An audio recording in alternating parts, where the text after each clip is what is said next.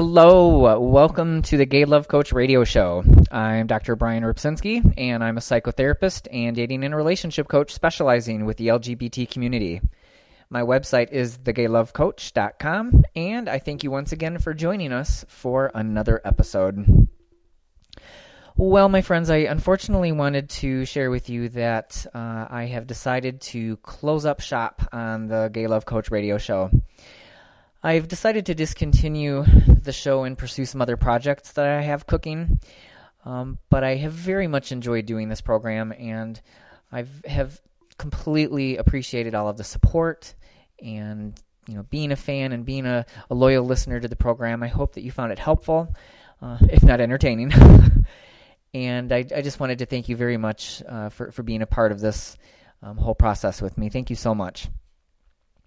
And I, I, thought that maybe a good way to close the whole show would be to do another cocktail talk where I respond to some advice column letters that have come in. So why don't we sit back, relax, and listen as we talk about a few letters that came in in regards to sexual fantasies.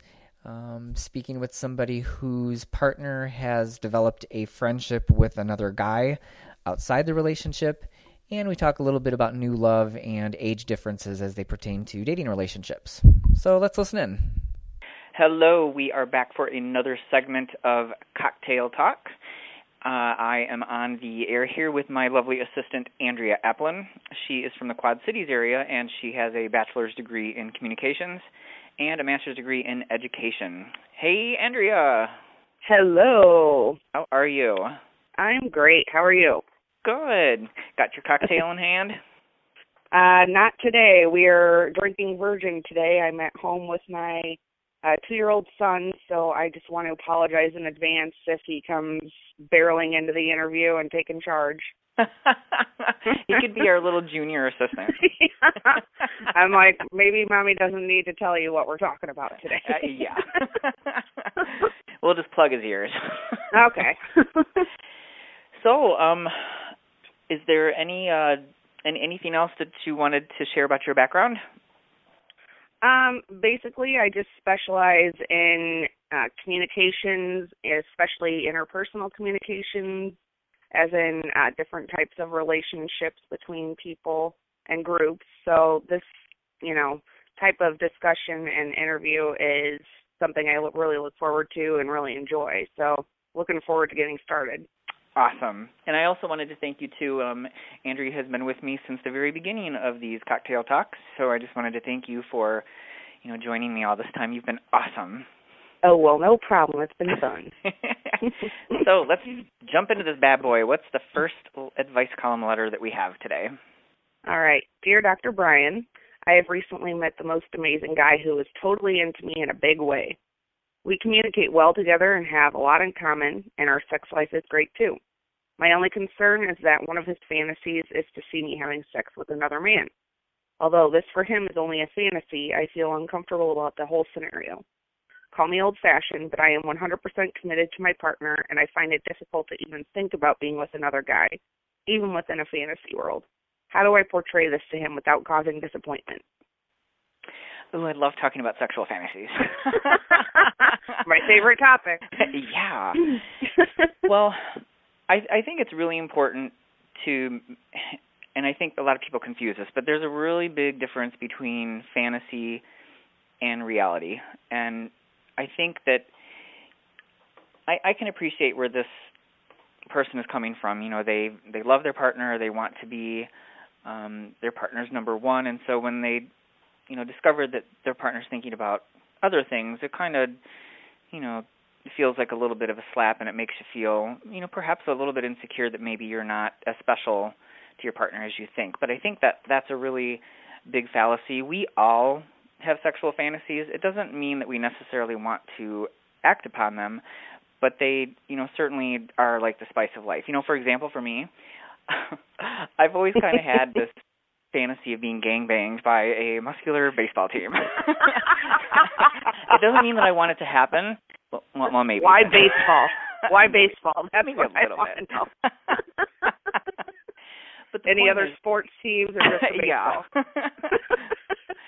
the point of it is, is that it's just something that you know adds more spice, more titillation, but it doesn't necessarily mean that I ne- want to act on it. In fact, a lot of times fantasies are are better if they're not acted upon. They just they make the the erotic charge that much stronger. So I think that you know with this particular person, I don't think it's necessarily a bad thing to share with the partner that you know, hey, I'm I feel uncomfortable about this. You know, you definitely want to talk about your feelings about it, but at the same time, I think our fantasies are our own, and I don't think that you know our partners should or can really control what goes on in our thoughts. And I think that there really has to be that big distinction between fantasy and reality, and maybe you know finding ways to integrate the fantasies into the relationship so that it you know adds even more spice and spark. What do you think?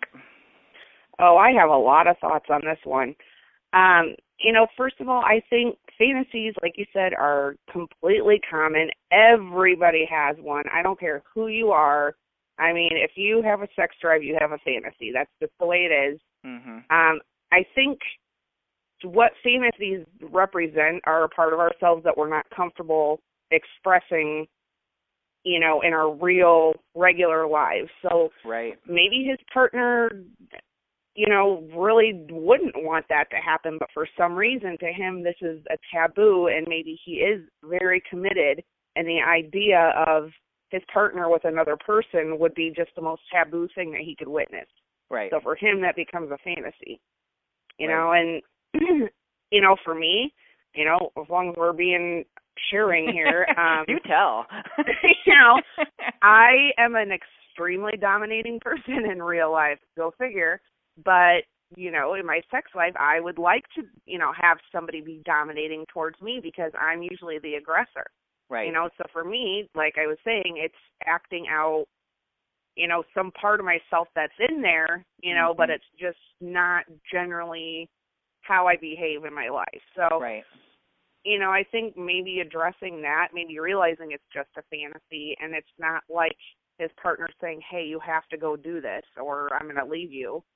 You know, it it's a fantasy. I mean, and like you were saying, find a way to talk about it or to you know realize it together. Like if he likes watching maybe you guys can make a video together. Right. Maybe it's not you with another person maybe it's just watching sex i mean you know just try making a video or, or role playing or something like that right right exactly or you could even write a story you know I, I think that, and actually, I just want to touch on something too. I think you're very right about that. That a lot of times when we have fantasies, it there's there's usually something underneath that. There's something.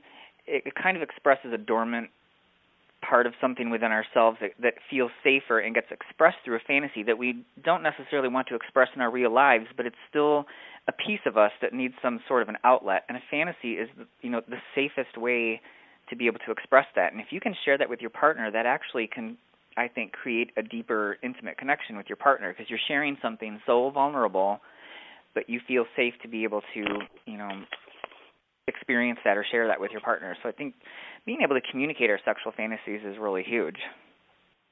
Oh, I agree. I think this is a great question. Me too. And you know another thing about and I don't mean to go on and on about this, but I love this topic. but I think, you know, our culture is just so sexually repressed that a lot of us just don't feel comfortable talking about sex in general. I think with gay men in particular, it I, I think that's maybe less of an issue. Um, I think sometimes with lesbians, you know, there's that stereotypical bed death thing that they talk about. Mm-hmm. You know, that could be a manifestation of that. But you know, again, these are all generalizations. But I think that you know a lot of us do have a hard time talking about sex, articulating our sexual needs, telling our partners that because it just is so difficult and you know inhibiting. So one of the things that I usually do when I work with um, couples, and I've actually even done this in groups too, is to kind of start with an icebreaker of sorts. And it, this is really kind of funny, but what you usually what you do is you have each partner say out loud to each other all the different words or slang terms or verbiage, whatever, that the word sex conjures up or the male or the female anatomy conjures up. And so you Ooh. basically just kind of go you banter back and forth. So you know, for sex, somebody would say the F word, and then um, the next person would say mashing it, or you know, you just go back and forth, back and forth, saying and talking about all these, you know, really So basically, just word association. exactly. Yeah. But and then you do the same thing for you know the penis for the vagina, and you just say that back and forth, and it's a great icebreaker because you know a lot of times we feel uncomfortable just saying those words, and it's hilarious when you do it. So it really breaks the ice. You're both cracking up, and it's it's a really good exercise just to kind of break that ice. And then a couple of other things that I do too is um do you remember as kids the little campfire stories that usually you did? You know, you you like all sit around a bonfire and you know one person would start a story and then they would stop and then the next person in line would start talking, you know, picking up the story where they left off and then you just go round robin, round and round until you create this really elaborate story. Well, you can kind of do the same thing here too. You and your partner can sit down and you can, you know, one of you starts a sexual story, then you stop, and then the other person jumps in and, and continues with the story, and you just go back and forth, and it's a really funny, hilarious way to talk about sex to break that ice, and it gets you both into a mode where actually it could even be very kind of hot and sexy too. because you're able to kind of maybe express through your words some things that you're thinking, but it's taken in light because of the situation, you know, and you know, talking about these things it kind of desensitizes you, and I think you know exactly. what you're you nailed it. what you're exactly It- right. Exactly. It's it's a whole desensitization process to where you start with these icebreakers and then you start moving your way up the ladder to more and more personal types of things. So maybe the next exercise would be something like you know, each partner would independently write a really graphic sexual fantasy and then come together and then share those fantasies with each other and come to some agreements about you know potentially acting each of these out. And you know you're just kind of like you said desensitizing. You're moving up the ladder where little by little you're getting comfortable talking about sex. You begin to artic- articulate what your sexual needs are and then you just start sharing them with each other and it can really you know go a long way toward improving you know our sex lives. And you know kind of going back to this this writer sexual fantasies can be very powerful potent intimacy builders in a relationship. And um now granted if this guy's partner said that he actually wants his partner to have sex with another guy with him watching that's a whole other issue because then that's not a fantasy anymore. That's a, a reality. And this partner or this guy and his partner are going to really need to talk about boundaries and what they're comfortable with and what they're not comfortable with. And so they may need to you know arrive at some compromises or just you know flat out understand that this is you know a deal breaker for me with my sexuality. And you know i i think that's another important piece here too. True. So Right, are we ready to move on to the second question? I think we are. I could talk about this topic forever, but yeah. oh, I think know. That's why should. I figured I needed to stop us. Otherwise, I have a whole other list of things to talk about. All right, let's start here. Uh, dear Dr. Brian, I found out that my partner is having a friendship with another guy behind my back. I found out about it and I've confronted him. His defense is everyone needs friends besides their partner, which I totally agree with. The thing that I disagree with is that he creates stories to cover up the friendship. I know he is attracted to this guy, but he convinced me that it will not go that way. I asked him if he can include me in the friendship, like talking to him by Skype at home when I'm around. It's a way to prove that their friendship is nothing, just more than friends. But he refused it and said it would be strange. However, I trust him that he will not have an affair. But it is already an affair, isn't it? Having fun or maybe an intimate conversation. What should I do? Well, Ouch. there's so many issues with this, I can't even. Totally. Uh, you know, let me ask you this first, Andrea, as a straight girl. Do you think that guys and girls can be just friends with opposite sex? Yes. Okay. Been there, done that. Yes. I However, totally, totally agree. let me elaborate. The you know, in my own life, I've experienced this, and you know, in studying this topic too, men and women have different relationships with each other than they do with their own sex. It's just the way it is. You know, I don't know if it's your chemistry or your gen. I mean, honestly, there's really no explanation for it. But the way that you interact with somebody of the opposite sex is generally different than the way you would interact with somebody of your own sex. Mm-hmm. So that said, there may be, you know, the conversation might flow differently. There might be flirty undertones, but by no means does that indicate that you cannot have a platonic friendship with somebody. Right. You know, do you you know, as a gay man, do you every man that you meet, are you automatically thinking, um, we're gonna go have sex and I'm gonna marry him? Exactly. It's a very you know? similar thing and and I think the dynamic is really about the importance of setting boundaries. And the same thing Mhm. goes with same gender types of relationships. I I, think the the difficulty that I have with this particular um, listener's question is that the partner has done all of this type of, of stuff in secrecy. Mm-hmm. You know, he's been fraternizing with another person without telling his partner, um, and so that definitely raises a lot of red flags for me about the intentions or or what this relationship really means. I definitely think you know that that this person has gone about it in the right way. You know, he's approached his partner and said, "Hey, you know, can we all hang out together as as a a trio? Let me get to know him."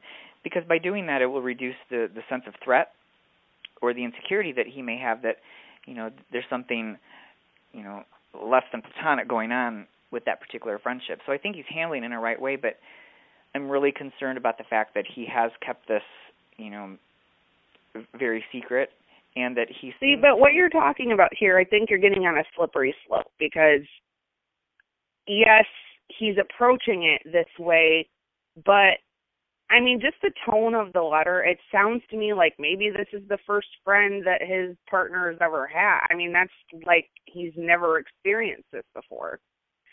And, you know, I know that personally, I don't, you know, tell my boyfriend every single person I strike up a friendship with because I don't think to, you know, I don't think he's going to be jealous of this. Like, I, you know, so it may have just been an oversight. And I don't blame his partner for being like, that's kind of weird that you don't trust me enough to have a friend of the same sex without assuming that we're going to end up sleeping together. You know, I I think on one hand, yes, he has a right to be like, you know, at least let me like, you know, see how you guys interact.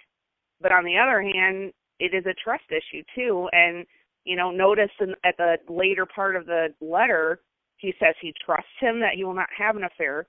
But isn't it already an affair? That, I mean, that's exactly what he says. He's completely contradicting himself. hmm So I mean, I don't know. I think that I- may be where you and I disagree because I think that yeah, the the fact that you're in a relationship with somebody, I don't think that keeping secrets or you know, I, I think that he this person should be comfortable enough to say, "Hey, I'm you know, I developed a new friendship with somebody, hanging out with them." The fact that he kept everything completely, you know, secret is the thing that you know makes me a little bit uncomfortable. I definitely agree. I think people should be able to have their own individual friends as well as couple friends. I don't have any qualms about that.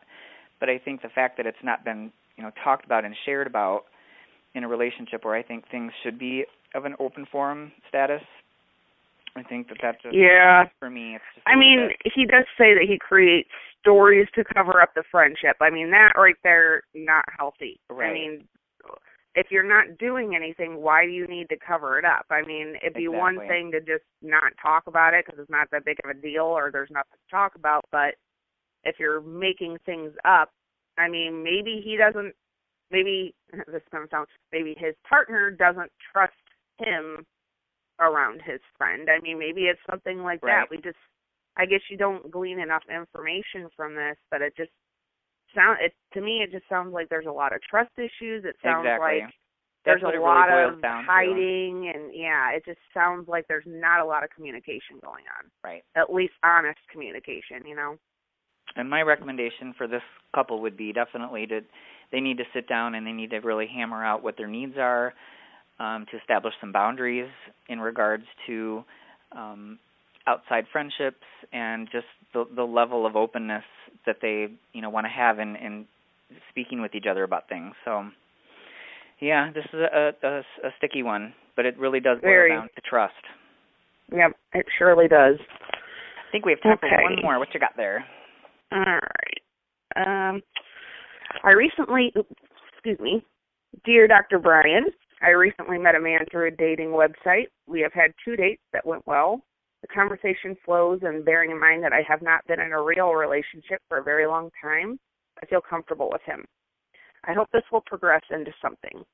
Now I'm at the stage where I want to be in contact with him, and I feel uncertain about where it might go because I haven't heard from him. It's only been one day, but it feels much longer, and I'm resisting the urge to call him because appearing pushy isn't attractive. I don't want to ruin things. Help. Boy, haven't we all been there? Yes. you meet somebody and you're just totally Oh.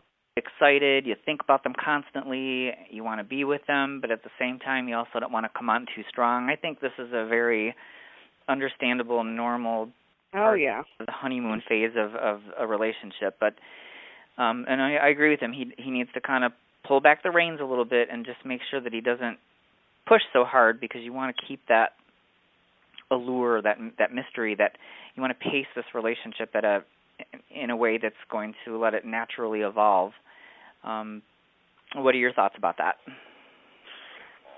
I mean, I think he's having newbie syndrome, you know, like he hasn't dated anybody in a long time. He finally finds somebody that he thinks, you know, oh, this could be a relationship and I think his brain is going from 0 to 60 in 2 seconds, you know, or in this case one day where you know, is it, what's that rule? Like there's a 2 day I mean, isn't there some standard 2 day rule or something that you're not supposed to call I mean, I don't really know about all that, I think those but are pooey, to be honest. But Yeah, I do too.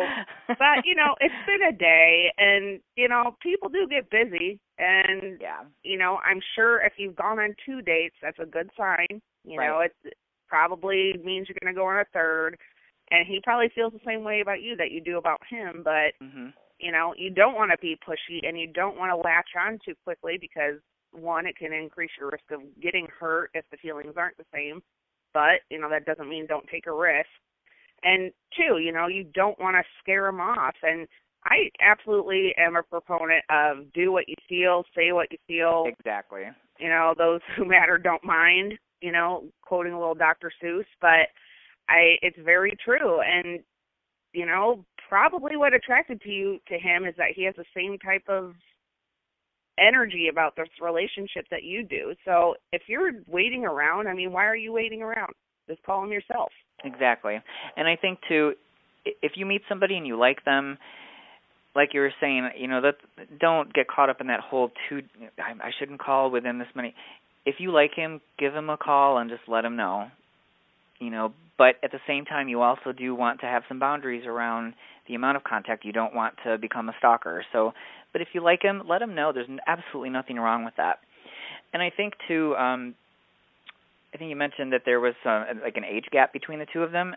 There's absolutely nothing, you know, that stands in the way with that either. Potentially, I think that age is just a number. I think what it really boils down to is the um, the chemistry, the philosophies of life that they share, the values, and the maturity level of the people involved. you can have somebody who's 50 and somebody who's 22 but they can still get along quite well, especially if the 22 year old is is mature. now, I want to preface too, this is very different. You know, in in gay relationships, there's there's some relationships that are considered um, daddy son. What we're talking about here is very different. Daddy son relationships are more predicated on the role that the people play, and I think these relationships tend to be a little bit more vulnerable because as time goes on, you know both people are aging and that can definitely impact the role of the age difference because that's that seems to be the the allure for those types of relationships. But I think what we're describing here is completely different. It's really more about the maturity level of the players involved. So I definitely think that people with age differences can they definitely can work. Um, there there can be some generational differences sometimes, but those can be worked through, and those can also be, um, you know, added um, complements to the relationship to, you know, create more interest. What do you think about age differences? You know, I think it's fine. I you know, I will say it sometimes disturbs me if I see something that's clearly amiss, you know, and I think you can kind of pick up on those relationships where it's not genuine.